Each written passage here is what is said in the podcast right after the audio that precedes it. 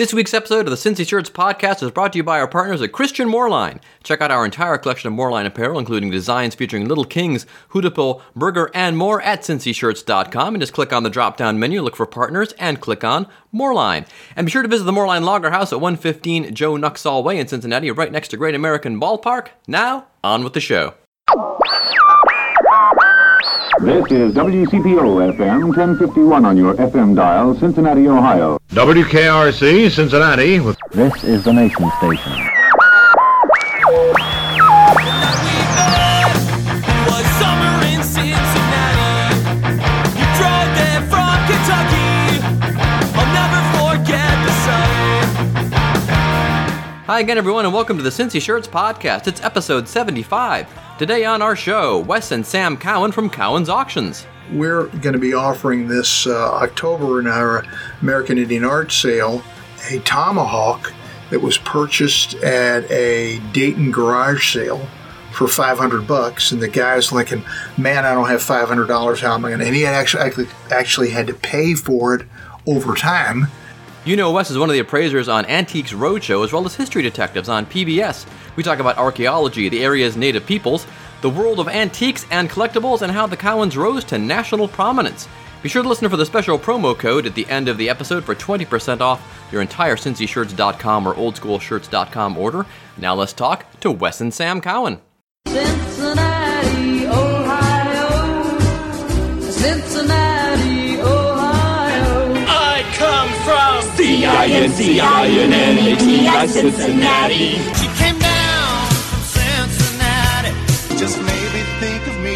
Once in a while.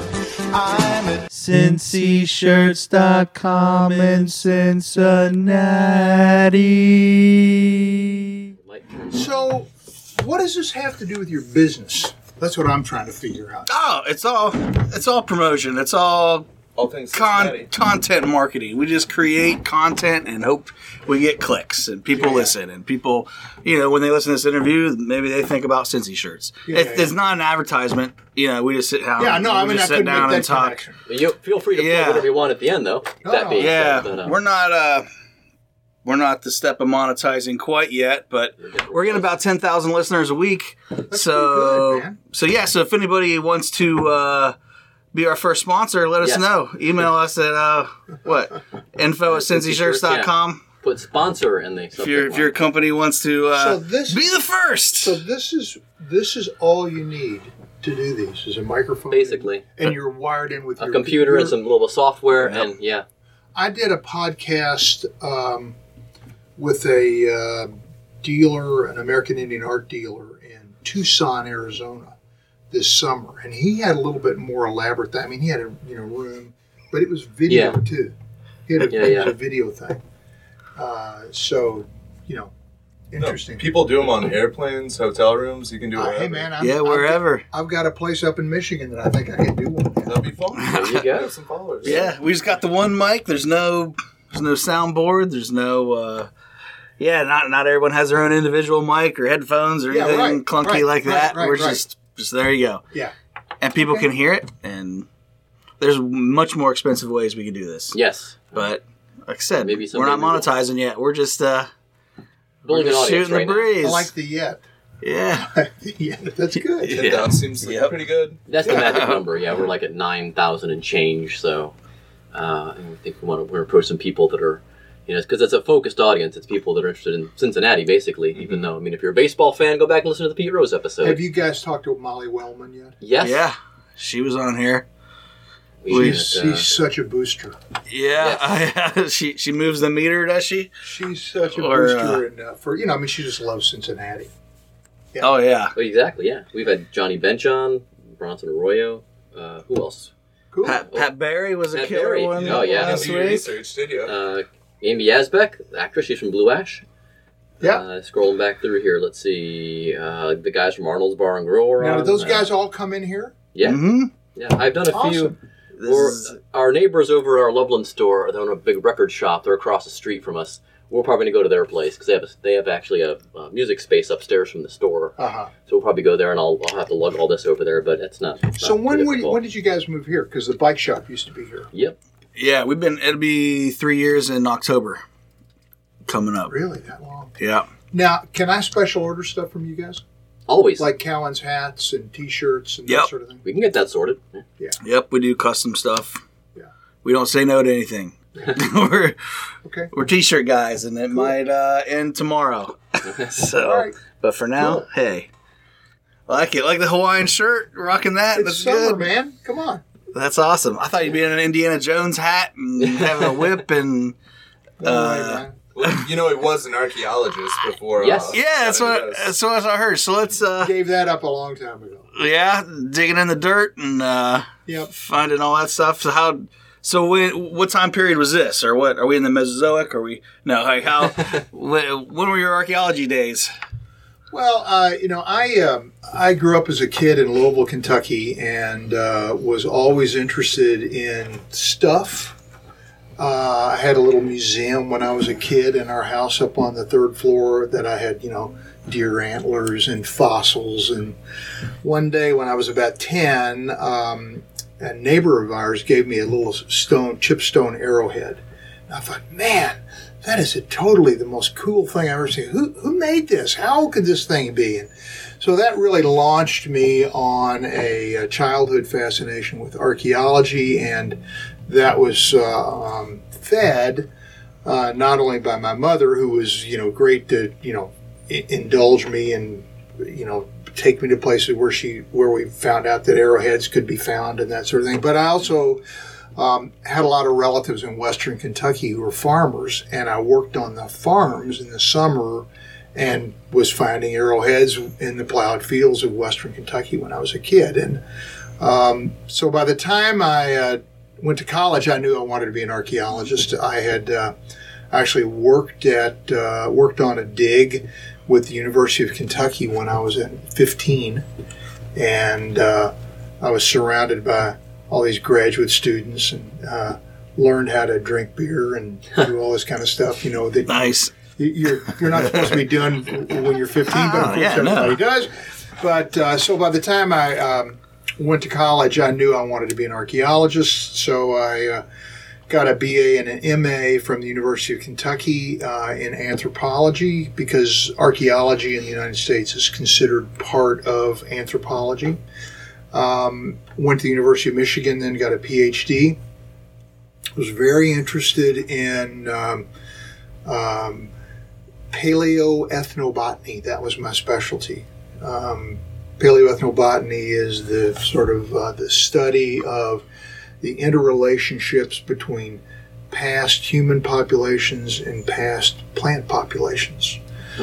So within that sort of discipline, so I was studying plant remains from archaeological sites, and what I was really interested in was the transformation of people who were foragers to then horticulturalists and then finally agriculturalists. In other words, going from people who are strict, strictly getting their food from hunting and gathering to then little gardening and then to field agriculture.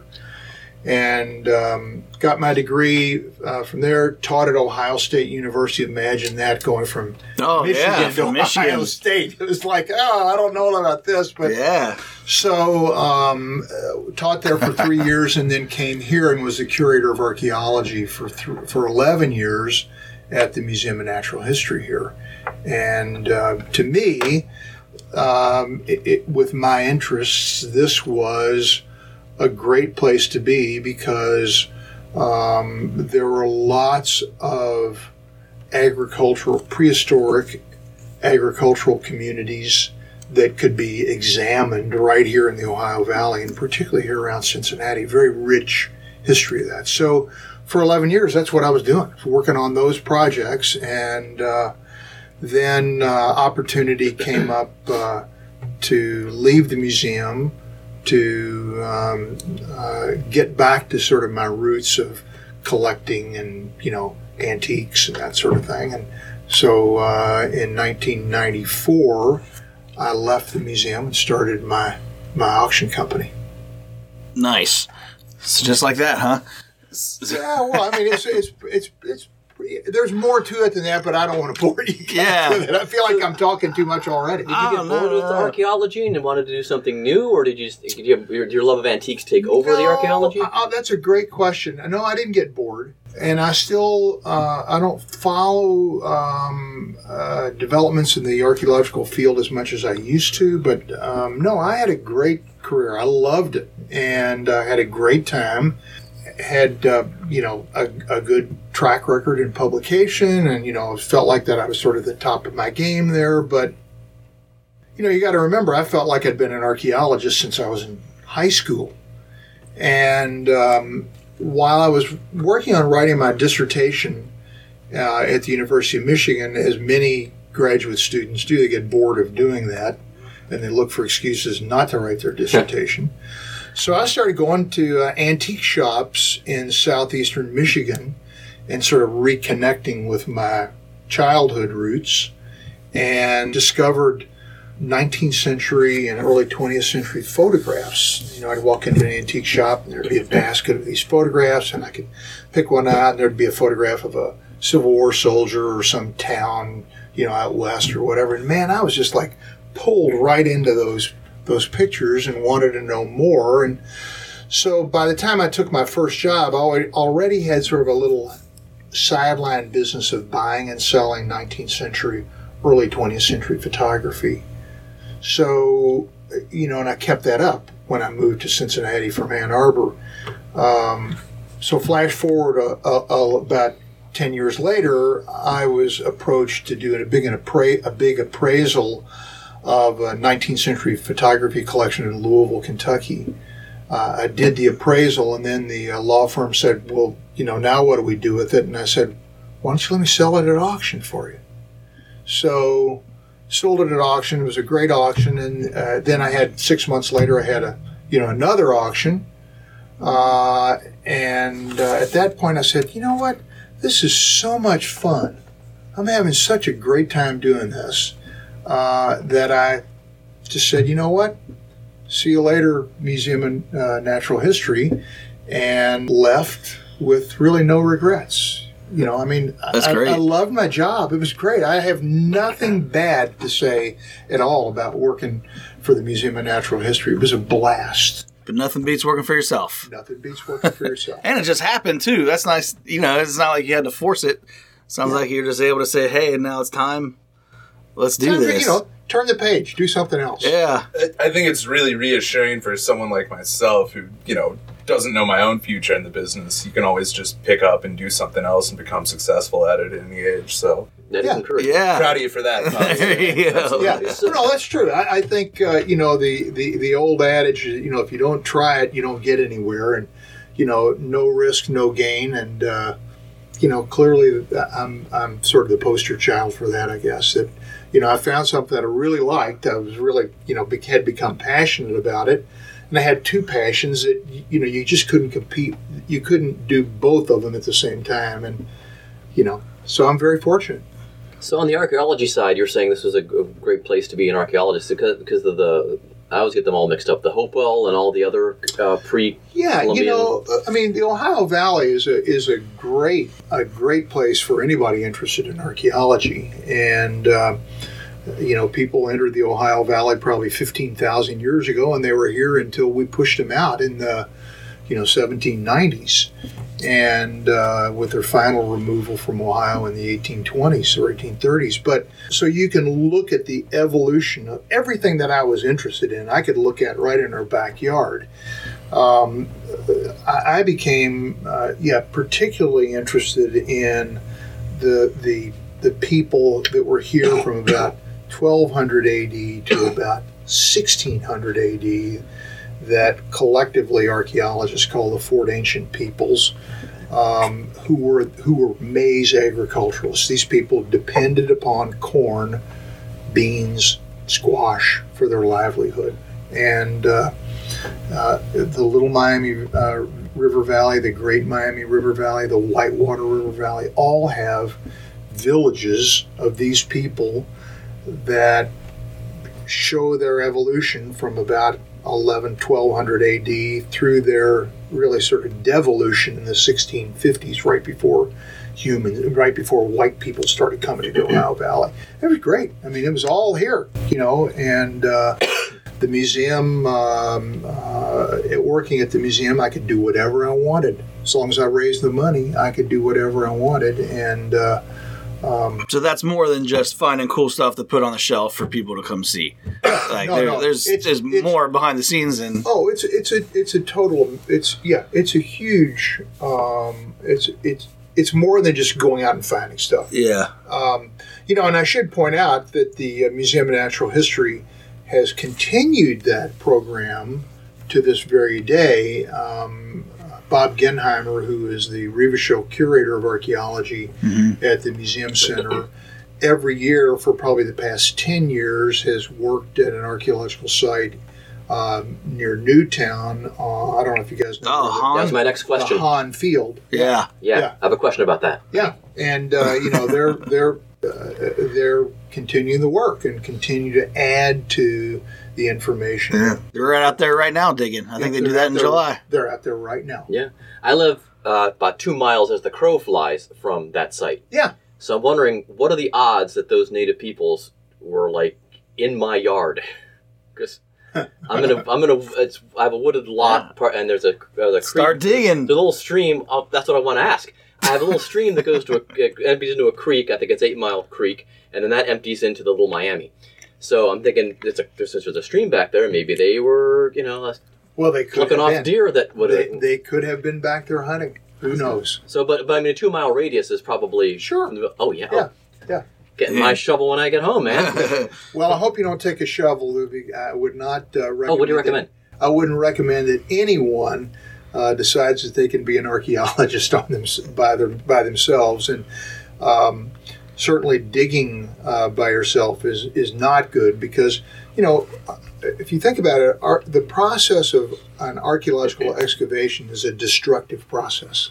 I mean, we're destroying things as we dig. Now, the difference between what you're proposing and what Bob Genheimer and his crew are doing on, Hahn Field is they're recording everything that they do, and they're doing it in a very controlled manner versus something you might do, taking your shovel Just and take my going out spade and yeah, Yeah. haven't had Yeah. it. All right. Well, so it's it's in, in archaeology, everything, um, the context in which you find things is very important. yeah. Things relate to one another in the ground, and if you destroy that context, you lose all this information. Yeah, they told me at Serpent Mound, and they they knew that some of the mounds were from separate cultures because of what was found in them and what was found above and below them and all that. other- Exactly. Yeah. You got it. Man. So do you know like do you, with the internet and everything, do you have a bunch of knuckleheads trying to send you stuff that you're like, wait a second, you obviously took this from some burial ground, or this this doesn't make sense, or like at what point do like especially like Indian artifacts, at what point do those become someone's possession, or should everything just be handed over to a museum like Indiana Jones would want you to? Yeah, I just read a news story about that. There are some native peoples that want some of they want their stuff back. Well, uh, you know, it's it's a, it's a that's a good question, and um, there are um, there are mi- several Facebook groups that are devoted to people that collect American Indian artifacts. One of which uh, has, I think, over seventy thousand members. So there are a lot of people out there, you know, walking plowed fields and scouring riverbanks and picking up artifacts off the off the surface of the ground um, and and keeping the artifacts. And we live in the USA, man. The personal property rights are a big deal. So um, I- don't see that. I don't see that um, the federal government is going to. Um, the long arm of the feds are going to ever reach into your pocket and say you can't keep something that you found on your personal property or on someone else's property as long as you have permission. You know, if you don't have permission to be walking around on somebody's property, that's trespassing. So, yeah. um, my advice to anybody that wants to collect this stuff is a don't dig. If you want to pick it up off the surface of the ground or you know washing out of a riverbank, get the permission of the landowner because the landowner can prosecute you for trespassing if you don't. Hmm. Um, the issue of Native Americans wanting things returned uh, has really been solved partially by uh, a law that was passed in the late 70s, the Native American Graves Repatriation Protection Act, or NAGPRA, as it's called, uh, that requires uh, any institution that receives federal funding or federal licensing to inventory the um, archaeological and, um, and Native American materials that they have. And if they have certain classes of things, like if they came from a grave, if they're a sacred object, if they are an item that's considered an item, of uh, cultural patrimony, and by that I mean something that could never be so important to a group that could never be inali- uh, alienated from them, that they needed this for ongoing um, their ongoing identity, then the, the federal institution or the or the the group that's getting a federal license or funding has to report that stuff to uh, the Native American group, which you know might claim it. If they claim it, then, if, particularly if it's a federal institution, that, or an institution that receives federal funding, they're required. The institution is required to enter into negotiation with the tribal group has to be a federally recognized tribe. In other words, uh, by the way, uh, and then return those things if the, the tribe says we got to have them after some negotiation. There's a panel, as as you might expect, that reviews all these applications. But so that exists. That whole issue of um, who does the stuff belong to exists. Yeah, and I mean, or how do you even validate? Not not even just with Native American stuff, but you know, anything that you come across, like a you know an old old painting or. Uh, Well, it, and that, that's a yeah, that's a great question. It's you know it is um, uh, it all boils down to who owns the past, who owns who owns things, and uh, can these things be alienated from their owners? And of course, the business that I'm in now with antiques, you know, stuff gets alienated all the time. You know, stuff comes in and out of ownership, you know, all the time. So that's continuing. just gotta trust people, right? Which is so easy to do in this. It's a very untrustworthy business. Um, you know, uh, we get a lot of business because we are known as being trustworthy people. But um, you know, it, it, when you know more information about people's objects and what they're worth, there can be some gray areas where you know people take advantage of you. Yeah. So is the majority of your business estate sales, or what? What? Where the auction items come from? from Oh, go, from go ahead, Sam. You you know this as well as I do. Um, a big misconception is that you know we own the property. We don't. It's all on consignment. So I would say half come from collections or estates, and then every day somebody will bring something in, maybe just one painting or you know a handful of objects. But it really depends um, where it comes from. But you know, usually you want the good collections and you build relationships with the owners. That way, when it comes time to sell, um, you know, you'll handle their collection at auction. Yeah, I mean, you know, if you think of it, most people don't. Um, I- I don't think understand very well how auctions work, but we are a, uh service industry. We're a personal service industry. Uh, you have something that you want us to sell for you, so we act as a seller's agent to market, catalog, photograph, et cetera, et cetera, their property to their, to the seller's best advantage. We take a commission from the seller, but the majority of the money that is made from a sale goes right back to the seller. So we're we're dealing with uh, property from estates, uh, from collections that are being liquidated, uh, from divorces, Courts, lots of court cases. court ca- court settlements, Yeah. um, and and more and more um, Drug- people that are downsizing, people that are downsizing. Don't laugh. We've sold we've sold that kind of stuff before. Yeah, uh, but you know, it used to be that the um, uh, the auction auctioneers would say we get our stuff from death, divorce, and uh, disaster. Now it's death, divorce, disasters, downsizing, people uh, getting rid of their collections, and and the baby boomers, of course, uh, um, as as more and more of those folks are retiring every day and moving and dying, all the stuff that they accumulated throughout the 60s and 70s, and, and by the way, the, the, real heyday of the antique market in the 20th century is a post World War II phenomenon. It all began with the baby boomers, or all accelerated with the baby boomers.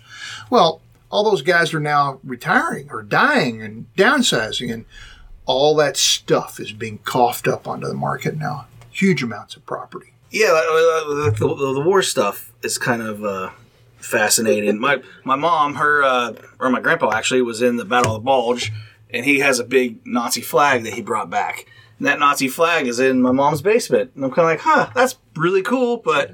We're not going to go fly that around outside, or we're not going to display Probably a good anywhere. idea. yeah, but it's like that has to be worth something. But who? I don't know. Is is that something that someone's gonna? I I don't know. This- It definitely has a historical value. It was obviously used in you know a famous American war, World War. So yeah, where's my Nazi collection gonna go? You'd sell it at uh, one of our military sales. I mean, it's it's we people who aren't familiar with it, mostly wives whose husbands collected it or were GIs that brought it back. I mean, when we liberated Europe, for one, the Nazis marked everything. The Germans, they're highly meticulous with uh, you know serial numbers and putting their stamp on everything. You know, Adolf Hitler, all of his his silverware had you know a swastika and was engraved and all that stuff. So, you know, when they liberated Europe, they just rip anything off the wall to bring it back as a souvenir. Um, certainly not, you know. Um, glorifying Nazi culture or anything like that. It was just a, a trophy to bring back from war.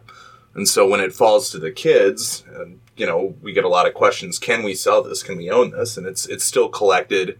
We'd like to think by you know historians and other people who'd like to own a piece of history, and it is history. You know, there's definitely things we won't sell for moral reasons, but uh, you know, I, I think it's got a story to tell, and it's important. So yeah, sell the flag at Cowan's. And, You know, uh, the, the common misconception is that uh, the people that collect this stuff are, are Nazis or neo Nazis, and and I'm not saying that there aren't some because Yeah. there may be, but I've never shied away from selling this material because I don't believe that we can sanitize or uh, otherwise edit our historical past. I don't think we should. Uh, and and the fact is, the people who buy the stuff in our firearms and military sales they're collectors of you know history. They're preserving this because of history. And as Sam pointed out, every duffel bag that came back from Europe had something in it, some souvenir that some GI liberated uh, while he was overseas, whether it was a flag or a Nazi dagger or some medals or a piece of art. you know, the, the, the uh, our guys we're bringing it back home, and and there's a lot of that material that's still being kept by families today, and this is something that soldiers since time immemorial collected.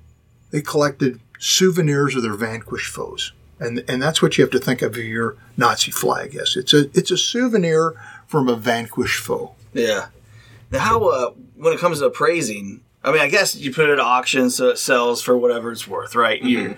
So, so one, what if you didn't market the auction well enough, and you know maybe maybe so you, you have some super unique piece that maybe just the right collector didn't find out that you guys were selling. Like I don't know, how's that work with like the pricing? Like where do you start out a piece? Like uh, obviously if you have a Picasso, you have some sort of idea, but you know there's all this stuff that uh, you know it's so cool, but I don't know. I guess there's a history of uh, you know stuff by those artists or that time period selling that you kind of refer to, Yeah, or it's it just exactly seems like it right. would be so overwhelming.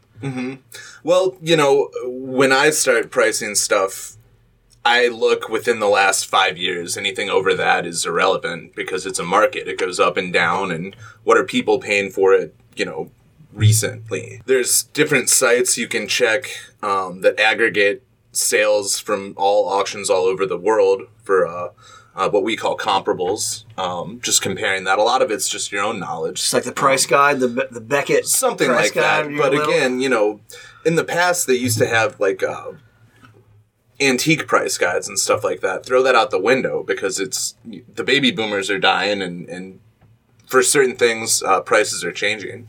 But um, yeah, a lot of it when coming up with a high-low auction estimate. First off, the estimates in some cases are a little on the conservative side because you want to attract bidders. Yeah. Why do people come to an auction? The illusion of a deal. However, when you sell at auction, it's the most pure form of seeing what the value is because people are going to, it only takes two people to bid it up until, uh, you know, someone backs out. That being said, we do pre-sell items, meaning contact collectors and say, hey, we've got this coming up to auction. I mean, first things first, we're working for the seller. We want to get them the most amount of money that we possibly can. So, you know, it all comes down to marketing, um, contacting collectors, uh, museums if they've got the money. That's where the catalog comes in. We send it out to our extensive mailing list, and just the fact that we have all our auctions on up to four different internet platforms. In some cases, you can just let the internet do its job. I don't Yeah. like to to rely too heavily on that, but Oh, depending on your market, It's made our whole lives easier. Exactly. You know, people people have on all these websites, they can just have an automated search that'll alert them whenever something they want to collect comes up for auction. So, um, and that's really changed the, the, the business over the past couple of years, even my own involvement in it. But, um, you know, again, we don't like to rely completely on the internet, but Yeah. if there's a buyer for everything and they'll find it one way or another.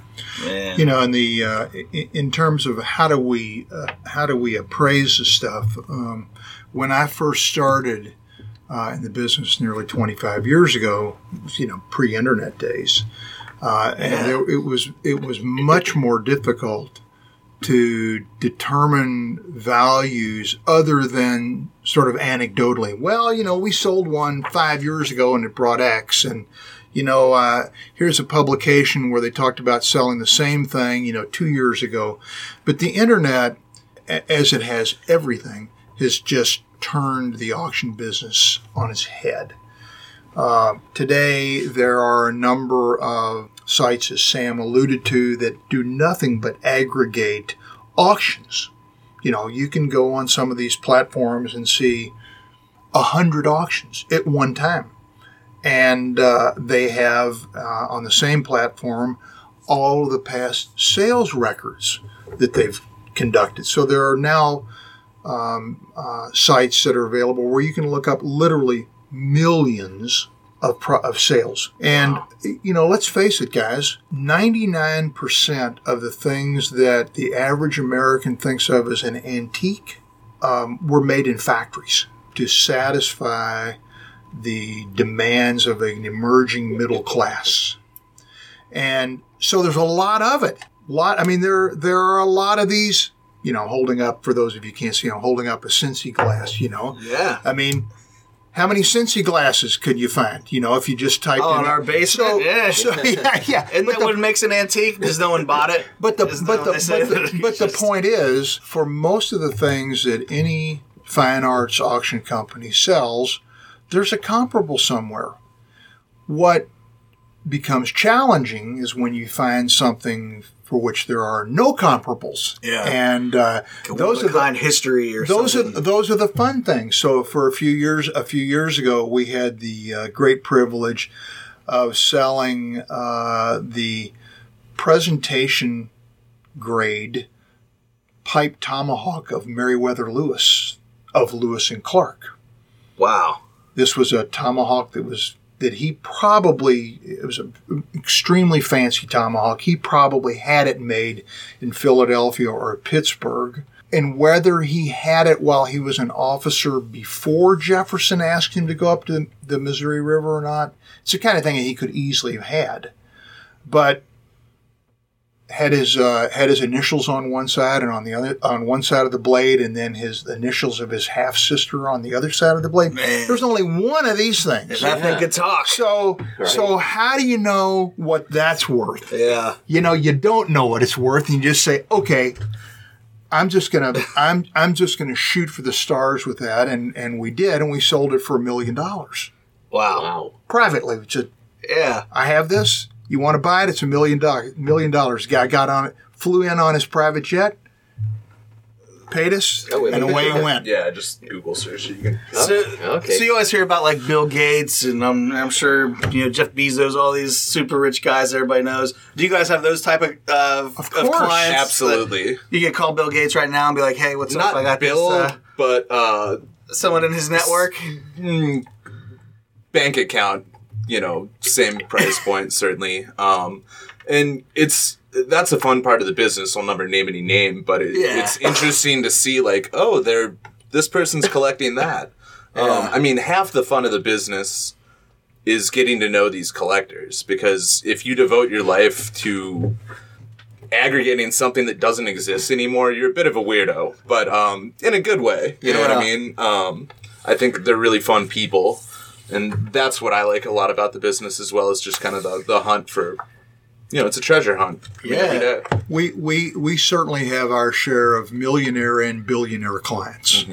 And um, some, are, some are, you know, really fun. Some are really difficult. But, you know, hey, man, you just you deal with them all in turn. And really, the, the guys that have the money can be, uh, the guys that don't have the money can be just as passionate about the what they're collecting as the guys that do. Yeah. So, So most of the people are, are people collecting. Are there young guys that are actually looking at stuff as investments that they're going to flip and make all this money later, or do you most of them collect it just because they want that, you know, that old coffee mill that you know they think's cool? Uh, I mean, what kind of mentality uh, goes into you know the, the people buying the stuff? If if you're buying something from one of our auctions, you have to know something more than one of our staff members because it, you're not going to get a, a deal for it. Not in all cases necessarily. I think the people who are looking at antiques low. as an investment, you know, there's still outlets where there's not internet access, and you know you have to go and know more than what the seller is selling it for. Um, you know, estate sales, uh, tag sales, the internet's a double-edged sword um, for buyers and sellers. It's better for sellers because you get more marketability, but for buyers, you know, like I said, auctions historically it's the illusion of a deal. yeah, So it's hard in a lot of cases to buy things at auction and flip it immediately. Um, you know, if you know someone will pay the price, sure, why not? But uh, I, I think the majority of people buying from us are collectors, and it's people who are going to appreciate it. Certainly, um, I would say that when you when you look at um, who buys from Cowan's, and really you, you, you can with with just about any auction of our any auction company of our level uh, uh, in the in the business, uh, and we can talk about that in, in just a second. There certainly are people that are dealers that buy from us that are looking to buy something for a reasonable price and then sell it. There are people who are buying for uh, on account, buying for a customer that we may not know, a dealer that may be buying for a dealer or for a, a private collector, and we don't know who the collector is. There are a certain number of people that are retail buyers, and you know it, it's a good mix, and you have to have uh, that mix. You have to have people that that feel like we can that are dealers that are buying things to resell, and you have to have to drive the prices. You've got to have the retail buyer. The the auction business um, in the past 15 years, and certainly uh, let's let's go back 25 years to when I was first starting in business. Uh, it's changed dramatically in that um, there are more and more because of access through the internet to all this stuff that is being sold constantly. There are more retail buyers today than there were 25 years ago. Uh, there are more people that uh, compete and drive prices for their personal collections than there were 25 years ago because they can find it. It's just easier to find now Yeah. because of the internet. Um, so, but you know, that's not to say that, as Sam said, you can't go to a yard sale or a garage sale and buy something and make a lot of money because it happens. But uh, in the U.S., uh, the auction business is a very stratified business, at least the fine arts business, which what Cowan's is really in. Uh, th- there's Sotheby's and Christie's in New York, each of whom sells about five billion dollars worth of product. on a worldwide basis. Of course, they're headquartered in New York, but or London, and they have offices everywhere. But they they each sell about five billion. Then underneath that, there are a couple other companies that sell maybe a hundred million, 150 million a year, and then below that, there are about 10 companies in the United States, of which Cowan's is one, that sells somewhere between 10 and 50 million a year. And we're last year we sold 17 million dollars worth of stuff. So we're we're in that sort of third tier down. Um, we compete with the top two tiers all the time for product, and we love it when we beat them. But that's where the market is. So once you get down below Cowan's, there are thousands of auction companies that are selling, you know, a few, uh, you know, twenty thousand to a couple million a year, and they and they typically don't have the resources to market the stuff and get the Yeah. get their products known. So they typically don't get as much of the better product that the bigger houses get. And um, that's where you can find a bargain sometimes. You can slip they people because people make bad decisions all the time about selling stuff. So if I have a Picasso, do I go go to you guys or do I go straight to Sotheby's? Call us first. We'll give you we'll give you a better deal. I was gonna say you guys. I mean, you got to get there somehow, right? And uh, you want to sweeten sweeten the pot, and you know that'll get you some clicks. And Um, uh, uh, to, to give you an example, I'm about, sure you guys have sold plenty of them, right? Oh yeah, yeah.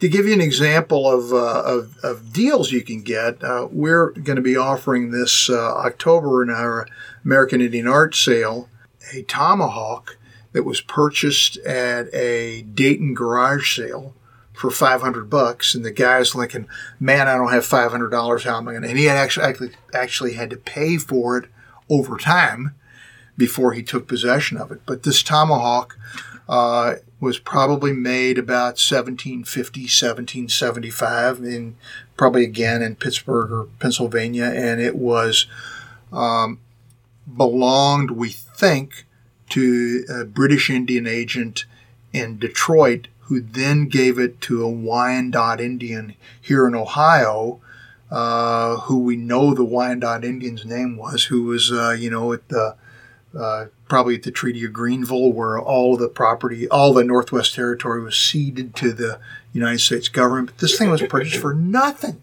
and it's hmm. the estimate is forty to sixty thousand bucks. So that guy's going to be happy if we Yeah. hit that lick for him, right? Oh, yeah, I'd yeah. say. So you can still get it. It's just harder to do now because Yeah. there are more people. Again, I, I come back to the internet. More people have access to information on the internet um, than they did 25 years ago, which enables them through the miracle of Google, Google, pipe tomahawk. You know, oh, Cowan's, they sold a pipe tomahawk. They sold Meriwether Lewis's pipe tomahawk. I think I'll call them. Whereas 25 years ago, you wouldn't be able to do that. on the flip side of that with the internet, you know, daily I'll get a phone call. I saw this on eBay. Do you know how eBay works? You can list it for any price on eBay. Yeah. That doesn't mean that it was sold for that price. So, you know, going back to the internet, there's a lot of research that we do with books and, you know, old documents that, you know, we can verify the, the provenance and history of stuff, but a lot of people think that they've got something incredibly valuable after looking something at, you know on Google for like a second. So Yeah. that gets frustrating sometimes. Um, you want to manage people personally. Yeah, you want you want to manage people's expectations from the jump. But if they have it in their head that this is a valuable object, they're going to just see dollar signs and not my years of experience and knowledge. Yeah. Uh, which happens all the time, and that's okay. Um, you know, I, I think what Sam is pointing out is that don't rely on the internet for your information, just like you don't rely on Facebook for the real news. Mm-hmm. Yeah. You know, don't rely on the internet for information. You go to go to somebody who actually has more knowledge than you might mm-hmm. think they do, and No that way. would be you go to a, you go to an expert, and we're experts. And also, if your parents told you that it was valuable, eighty percent of the time they're lying in this business. Uh, they're not lying. They just don't.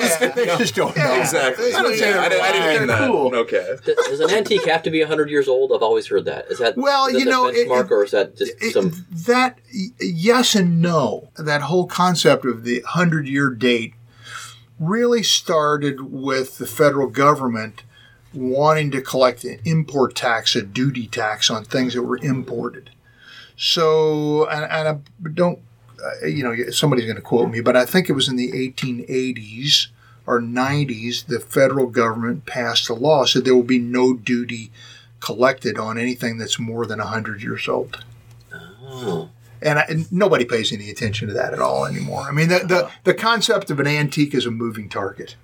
You know, things that uh, were, uh, um, you know, made uh, when I was a kid are now being called antiques. Yeah. So, you know, antiques and collectibles, I just just say it's an antique or collectible. What's like the newest collectible out there? Street art. Street Yeah. art's taking over. I I mean, mean, Banksy and uh, all those Banksy, guys. KAWS, um, a lot of those. I mean, if you look at some of the recent uh, contemporary art sales at Sotheby's and Christie's, you've got. Uh, uh, I've just read yesterday. There's one that I think it was in their their November October one. You know, a Jackson Pollock didn't sell, which is almost unheard of. But you know, uh, this artist named KAWS K A W S used to be a street artist. Now is incredibly popular. You know, he set an auction record for for one of his paintings. You know, and that's people my age, I'm 32 years old, people my age with money, that's what they're spending it on. Uh, unless they grew up with a background and appreciation for antiques, you know, that's why you see these, these prices drop in, in, you know, American and European furniture that's 200 years old. Yeah. Um, that also, I think people of my generation aren't collecting antiques; they're collecting student loan debt. You know what I mean? Yeah. So it's uh, it's it's different. I mean, we're always trying to get a younger audience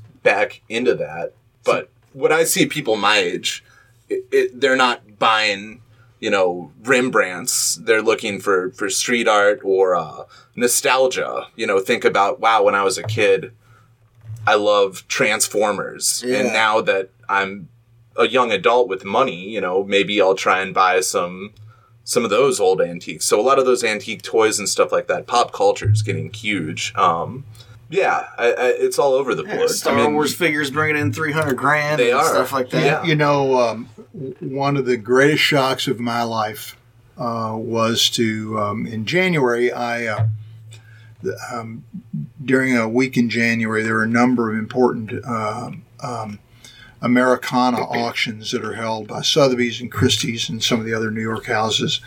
And there's a, a huge show called the Winter Antique Show, which is sort of the granddaddy of the antique shows in the United States. But I, I, I go every January to sort of take a pulse on, of the market. And imagine my surprise of going to Sotheby's uh, in January and seeing a wall of surfboard, oh, not surfboard, Skateboard decks. a wall of skateboards that they were selling. Huh. And I immediately took a picture uh, with my cell phone, texted it to Sam, and said, "Are you kidding?" And Sam's immediate reaction was, "Well, hell yeah! These don't you know these things are worth like thousands I- of dollars I a own piece." Several. Uh, it was specifically one. Going back to street art, urban clothing. I don't know if I'm categorizing that correctly, but that was a collection of Supreme skateboards. Um, Supreme being, you know, this they Ah. That's were, the company, They were a Supreme. skate brand, but now they're in pop culture. Yeah. That you know they they're kind of famous now for just like putting their logo on anything and selling it, and prices are ridiculous. Yeah, Um, yeah. Well, and, and Sam, uh, he he may not collect European or American furniture or American antiques, but he has his own contemporary collection. And why don't you tell him about that? Well, I mean, um, I collect a lot of concert posters, um, screen printed posters, and it just started from going to shows, buying a poster for myself, and then you know buying one that I could sell, kind of just to pay for the weekend. But that kind of got out of control. I, I don't do it as much anymore. Um, with added responsibility in the business, I'm not seeing Phish as much as I used to. Uh, even though But you were there last like two week. weeks ago. I was Yeah. just there last week. Um, and you know the the merchandise line opened at nine thirty. I got there at nine thirty and walked right back to the hotel because it was wrapped around the block. I mean, uh, you know, people are rabid for that stuff in their own right. It may not be considered an antique, but uh, a Grateful Dead poster from the, I believe it was 69, I think. the uh, Avalon. I don't recall. It's the one with the skull and roses that just sold for fifty six thousand dollars. Wow. So if my Phish posters that I'm going to hold on to, Yeah. you know, sell for that much someday, that'd be awesome. um, but you know, again, they're made for for people just to get a trinket to remember from the concert. You know, that's why all those old posters had. You know, thumbtacks in the corners because people just hung it up in their dorm or Oh, you yeah. know, house. Or those old Costacos brothers posters. You remember those from the '80s with the um, I don't know. They took all the different athletes and put them in these real cheesy, so like the Mark McGwire and Jose Canseco, the Bash brothers with the huge bats, and where they had everything was like real punny and I don't know. I remember the name. I can't. Yeah, that- I can't picture the. They ended up having like a big retrospective uh, show in New York with all these. They're sports posters. Yeah. Um, I forget who bought them. Some some big wig owner. my- Uh, Dana White. The oh, the UFC. The Yeah, UFC, yeah, yeah. yeah. yeah. yeah, I think he bought that collection. But yeah, that, that's crazy. yeah, Um, so knock on wood, that'll be worth a lot of money someday. Yeah. Well, and they and they and when you look at these uh, and and recognize that these some of these bands they might make fifty posters for a gig, and they um, the band isn't doing it; they're working with the poster artists to do it, and they these are high quality screen printed, uh, silk screen printed posters that are spectacular. I mean, they're really very Yeah. cool things they're sort of the epitome of, of ephemera. In other words, things that were not meant to last. Uh, ephemera is the Latin for ephemera from ephemeros, you know, meant for a day. So these ephemeral posters, as long as they're Phish fans, and there will be Phish fans for many, many years to come, and there'll be Phish fans that are millionaires who want to remember, yeah, man, I went to that concert on July 2nd at Fenway Park and it was great. They, you know, Trey Anastasio paid, played for 15 hours straight and, you know, they're going to want that poster and somebody else is going to want that poster. And so, Sam, I hope that you uh, end up with a, we end up with a gold mine when you're my age. Yeah. Hopefully, and some brain cells left too. Yeah, exactly. hey, win some and you lose some. Yeah. So tell us about the Hollywood days. Yeah, how'd the TV show come about? Antique Roadshow and Hollywood. What? I was never in. I've associated with Hollywood. Oh, come on! Yeah, we haven't even haven't even scratched the surface with that stuff yet. Well, I've been I, I have been fortunate to uh, be associated with the Antiques Roadshow and public television for 23 years now, and uh, as as a one of their featured appraisers on the on the roadshow, and uh, that that really came about when I was about in my second year of business. I saw that the in the in the Cincinnati Enquirer that there was uh, this new public television show coming to Cincinnati called the Antiques Roadshow, and that they were going to be at the convention center and bring your stuff down, and appraisers will tell you what it's worth. And so, I said, man, like a so I said to myself, that that sounds like an interesting concept, and so I picked up the phone and called uh, WGBH in Boston, which is the which is the public station that produces the roadshow, and asked to speak to the producer of the Antiques Roadshow, and uh, got this person on the phone and said, "Hey, look, I'm an appraiser in Cincinnati, and I can appraise X, Y, and Z. And do you need any local talent?"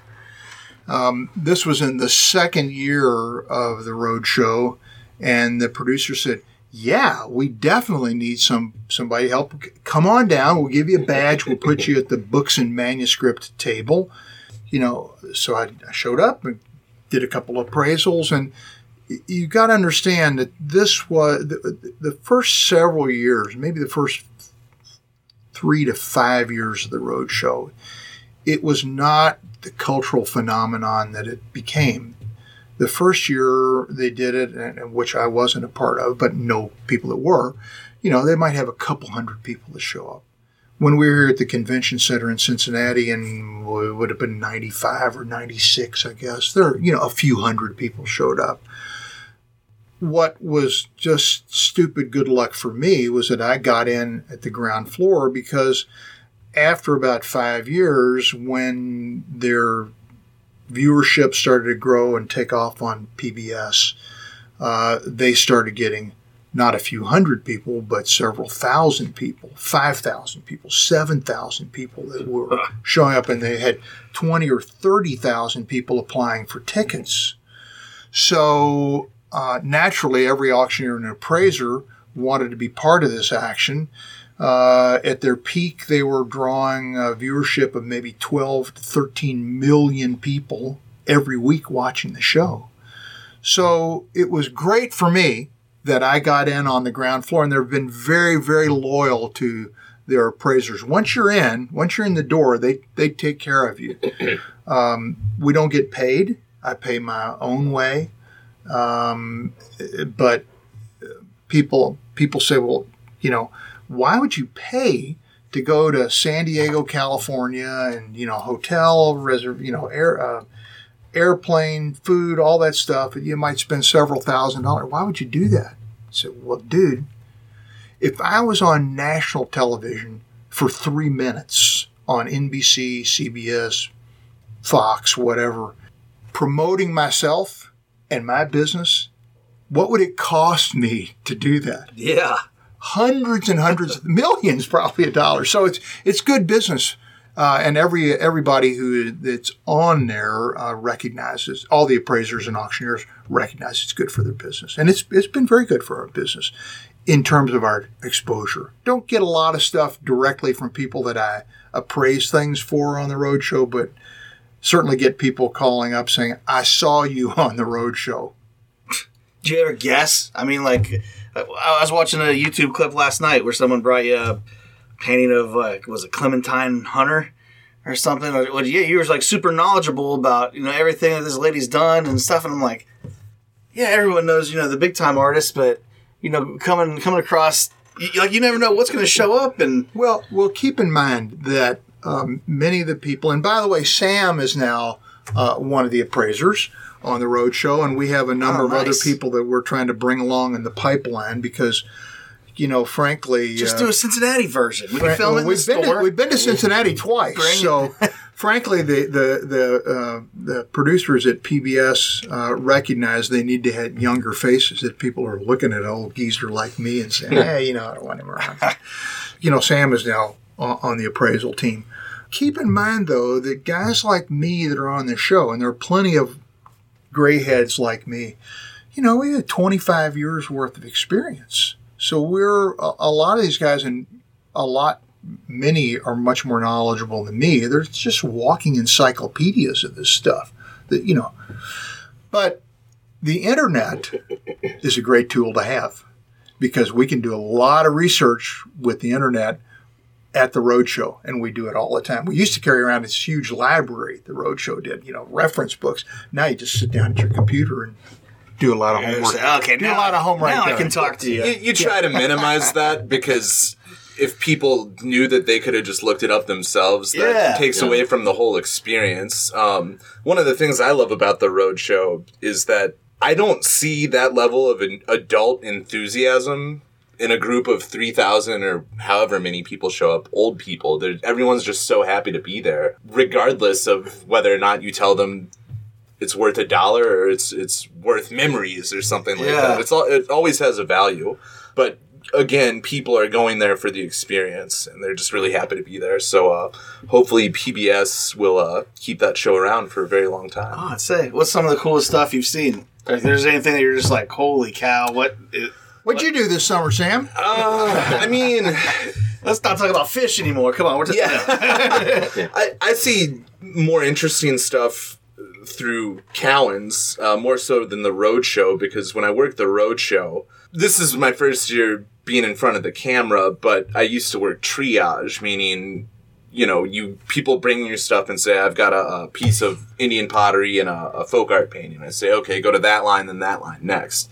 So of the 3,000, I think 3,200 tickets are allotted every year, and you're allowed to bring two objects. So three. it's two. It's definitely two. Okay, Trust me. change it, change it to two. Okay, Yeah. you would know. Three is why it lasts till eight sometimes. Anyway, um, But you, know, did I- something great this summer. well, what? He's setting you up. I'm No. trying to set you up, dude. No, what? The silver spoon No, I that didn't you think have that was that cool. I'm don't. don't It's totally don't, no, no, no, cool. don't. Uh, and also, you might have to edit that out. I don't know if Marsha would appreciate, you know, giving away secrets. Oh, okay. Anyway, Uh-oh. You'll have to Um, watch. Sam had a very just- cool appraisal. anyway, um, I doubt that will make it to film because uh, as confident as I am, you know, speaking in front of people, I'm an auctioneer. It's it's my job. You know, um, once cameras started rolling, there there may have been a lot of ums. And, uh, yeah, but that was my first time. I'll get it over with. Um, at the road show, you know, uh, uh, that same filming while I was there, you know, a Vietnam veteran brought in a, a Rolex watch worth seven hundred and fifty thousand dollars. You know that he had bought when he was in Vietnam. You know, at the canteen or The whatever. PX. Yeah. So it, it's cool to see people's reactions in real time. But again, I like doing it through our business because you form more of a bond with that person because it's there's no cameras. You know, you're just being yourself and giving them, you know, Yeah. your own knowledge. So Any your um, percentage. yeah, exactly. right. But uh, you know, it, it, it's fun. The situations I like the most are when people know nothing about the object. They just want to know if it's valuable at all, and you say, "In fact, this is worth a hundred thousand dollars or whatever." You know, so it, it's fun to see people's reactions. And let's be honest, I'm the job that I do. You're judging me based on the price. You know, I can market it for you in a great way. I can take great care of it, write a scholarly description, take a photograph out of it, and send it in a catalog. But if it doesn't sell, you won't keep that in mind. You'll think that, oh, like, oh, they don't know what they're doing. But it's just the market. So I, I always say we're not curing cancer. I mean, you know, it's a job that money's involved. Um, and ultimately, the number of zeros at the end of the check you receive is how you're going to think I did a good job or not. But uh, I, I do get a great takeaway from when, you know, I, I can help someone that maybe didn't know what it was worth and then that money will really change their life. I mean, a lot of times, you know, we're dealing with collections from people who millionaires. Um, so I don't always feel a good sense of accomplishment when, you know, that's the case. Um, I'll, I'll work just as hard for anyone in their socioeconomic background, but uh, I enjoy helping people who don't have any idea what they have, and then it sells uh, for a lot of money, or even just a, a little bit of money. You know, it, it's um, that's I think you mentioned earlier. Um, we're in the business of helping people get rid of stuff. You know, you you um, you asked um, what was the most memorable thing that you saw on the road show, and I used to be able to rem- I used to be able to remember some of those things. Yeah. but about uh, you know about 15 years into the show uh, you know i said at the end of the season I, I found myself that I could barely remember anything that I had appraised over the course of the season because it was just you know uh, Everything's the same. well yeah 50 Uh, coffee mills. you know one uh, i mean um, one of the things that i that i love to um, uh, that i love to talk about and i do remember that was a really special thing was and it will be on uh, i think the 500th episode of the antiques roadshow which in television time is a huge huge accomplishment but uh, not my not my appraisal but the 500th episode. But um, in 19 uh, was it 98 or something like that when the road show was in denver uh, this methodist minister from colorado colorado springs came up to the table that i was working at um, and he i said what do you got he said well i'm a lincoln collector and you know I, i've always liked abraham lincoln and so he reaches down and puts these bronze hands up on the table and I said, "Oh yeah, those are uh, you know Lincoln's hands. Those were done, you know, casts that were done by, uh, you know, uh, during his lifetime by a guy named Volk, a sculptor named Volk."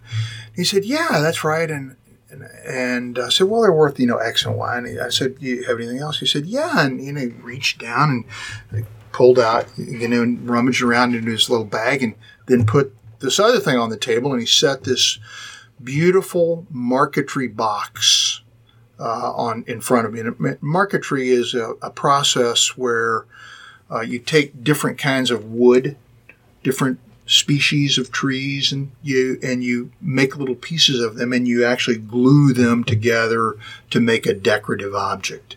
So this was a marquetry box. It was a box that the lid and the sides were all covered with designs of different wood.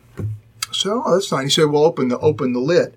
So opened the lid of the box, and inside the lid, under glass, was a horseshoe-shaped pink decoration of pressed seaweed, which is you know Victorians used to do. You could press colorful seaweed, and it would dry up, and so it was this horseshoe shape of seaweed, pink, and then in the middle of it, in a penned and ink hand, said, This box was made by Dr. Samuel Mudd while he was imprisoned at Fort Jefferson in the Dry Tortugas and presented to his guard, Sergeant so and so and so and so, in 1867 or something like that. Well, Wow. Samuel Mudd was the for for those who are listening who may not know, this was the guy, the Maryland physician, who set John Wilkes Booth's broken leg as he was escaping,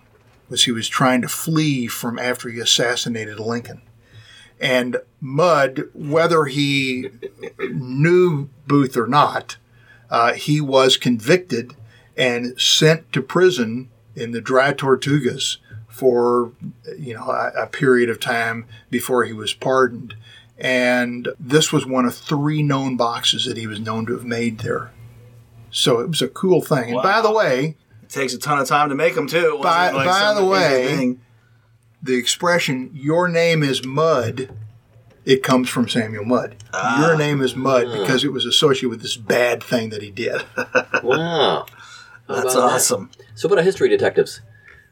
History Detectives grew out of Antiques Roadshow, and it was uh, it was kind of a fun thing. Um, I was um, sitting in my office one day and opened my email, and you know, trying to get rid of all the junk. And here was this email from this production company in New York saying we're starting this new show, and uh, wondered if you would like to be one of the hosts of the show. And I thought, ah, this is a joke, you know. So I said, well, you know, I'll, you know, I'll write them back. I mean, I just said, sure, you know, tell me more. And so I got a call that afternoon from uh, this production company in New York saying that uh, PBS was starting this new show, the premise of which was going to be, you know, the guest has something that was inherited or whatever, and it, comes with this story that was passed down with it. And the host of the show would then try to find out if the story is true. I said, oh, that sounds kind of like an interesting thing. And he said, yeah, you know, we're thinking about calling it America's Attic. Uh, they ultimately changed the show to History Detectives because they thought that people would hear it America's Addict. so, Oh yeah, so um, there's enough of those shows. Yeah. the, um, Intervention. And, so I, I uh, for 11 years, I was host of that show along with uh, initially two other, three other hosts, and uh, uh, it was a great pleasure and a great honor for me to be able to be invited into people's homes throughout the United States to hear their family stories and um to try to help them discover if this was really true or not, and if the story they have about this glass was with George Washington at Valley Forge, you know, if you could really try to run that down. Like all good things, uh, it came to an end uh, about, I, you know, I don't know when the last new episode aired, but it was probably five years ago. And I still have people saying, I love your History Detectives. I love it. I love watching that show. So, well, you're watching reruns because it hadn't been on for like five years. And, uh, you know, they said, well, when, when are they going to bring History Detectives back? And I said, nah, probably not going to happen. But, you know, History Detectives' success and the Antiques Roadshow's success spawned Pawn Stars, Oh, yeah. American Pickers, Storage Wars. Strange Inheritance, Now, Storage, Storage Wars. All these, all these shows that proliferated on cable, they owe a great debt to History Detectives Oh, totally. and Yeah, to Antiques Roadshow. and I hate those shows because anytime I tell someone I'm an auctioneer, the first question, the next question's like, "Oh, like uh, American Pickers or Storage Wars?" Like, Yeah. no. Or they'll say, "Oh, you talk fast," and it's like, "Well, not really." Can you? Yeah. absolutely. Okay. Yeah. But you know, uh, the um, um, it it it, it shows you. Um, I liked History Detectives in particular because it tapped into what I think is the average American's interest in history. Uh, you know, there are a lot of people say, "Oh, Americans aren't interested in their history." They are interested in history. They're just not interested in um, what I came to discover and call uh, history with a big H, which is you know what you learn in your high school or college survey courses, but they're interested in history with a little h. And um, by that I mean they're interested in stories that often are attached to their own family. I mean, there are very few people in the United States now that can't go to their house and see something in their house that somebody from their preceding generation gave them and passed down to them that has a story about their family. Whether it's your Nazi flag, that's history with a little h, uh, or your great great grandfather's sword that he carried in the Civil War, or you know the glass that you've been told by Aunt Minnie that George Washington used at Valley Forge. I mean, everybody in the country, or virtually everybody in the country, has a story that's associated with something that their family gave to them and has been carried down with them.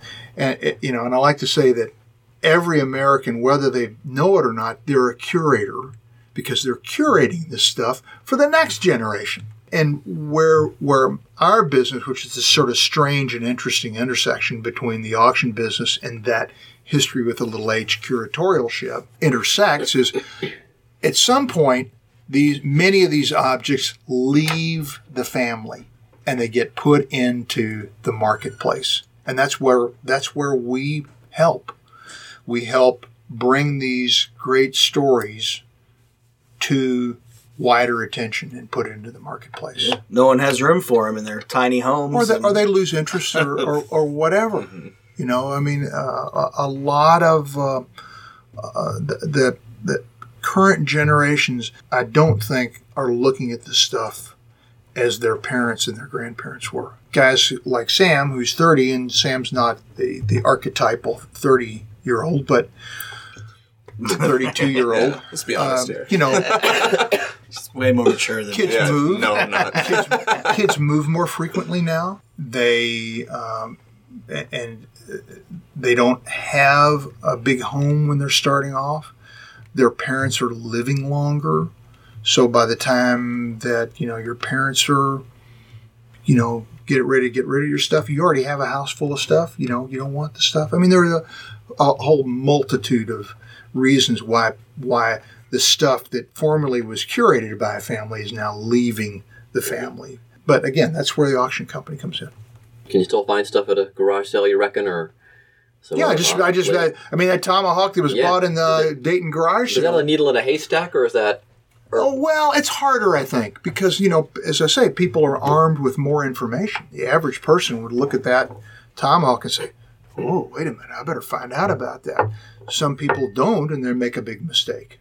Hmm. And, and that happens all the time. It's crazy. I think that brings us to a coupon code.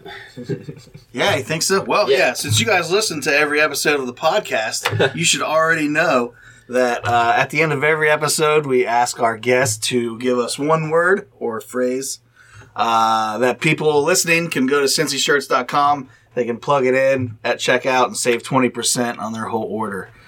So you're asking, yeah, how do you guys make money at this? This coupon code. Just- Onward and upward.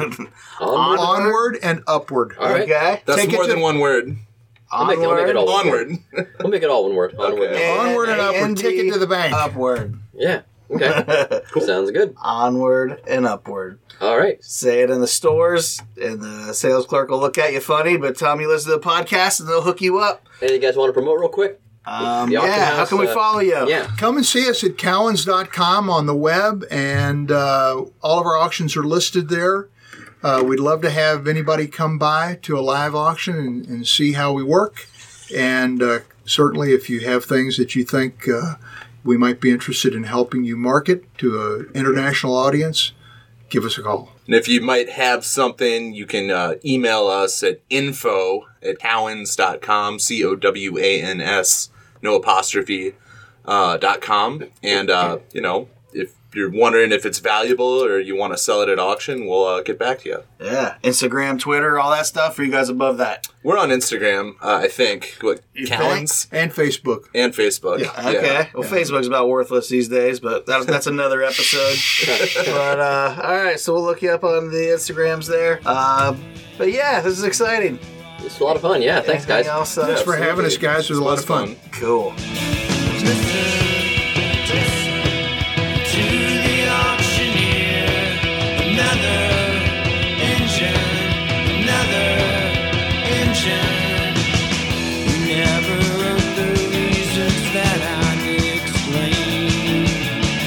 And Wes Cowens. You can find Cowan's Auctions at cowansauctions.com. You can find uh, episodes of Antiques Roadshow and History Detectives, I believe, on the PBS website. You need to become a member. You can also find it in Amazon Prime Video. Again, I think you need to be a PBS member to watch most of the episodes, but go back and check those out. Or, like uh, Sam and uh, Wes said, you can just contact Cowan's Auctions if you think you have something that might be of value that you might be looking to sell. So if you haven't already, uh, please go check out the Cincy Shirts podcast archive. Lots of great episodes back there. Uh, Matt Bischoff from Survivor, Gold Star CEO Roger David, Bill Donabedian, the guy that founded the Bunbury Music Festival. Uh, he still books it. And let me see, who else is there? Uh, our, our friends from Christian Moerlein have been on, of course. Uh, Amy Yasbeck, uh, actress from Blue Ash, uh, movie career, TV career, all that. Our weather friends, Frank Marzullo, Randy Rico, your old pal Duke Sinatra from the Gary Burbank Show. Finn Rock uh, was on from radio, as well as Mo Egger, and then we had Cash Wright, the basketball star. Johnny Bench uh, was on, Bronson Arroyo. So check all those episodes out. If there's someone you'd like to hear on the podcast, just drop us an email. It's now podcast at cincyshirts.com. It's a new email for that. If you want to use info at Cincy Shirts, that's still cool too, but it'll be faster if you use podcast at cincyshirts.com. Put podcast guest in the subject line and then tell us who you'd like to hear on the show. Be sure to tell friends and loved ones about the show, including folks who may no longer live in the area but still feel connected to the tri state. Today's show is produced by me with help from Josh and Darren. Our theme music is Cincinnati by Big Nothing, who are from Philadelphia. You can find all their music on iTunes, Spotify, or wherever else you get your music. Find vintage tees from great places like Boston, Phoenix, Pittsburgh, Cleveland, Louisville, Seattle, Philadelphia, and more at oldschoolshirts.com. We have a lot of fun teams, old restaurants, shopping centers, amusement parks, things like that, and uh, a selection of old video games as well. So there's like some national interest stuff there that goes across cities. It's like Cincy shirts, but for those towns. And again, the promo code for this episode is onward and upward, all one word, all lowercase, uppercase. You can alternate the letters upper and lowercase. It should still work no matter which way you type it in.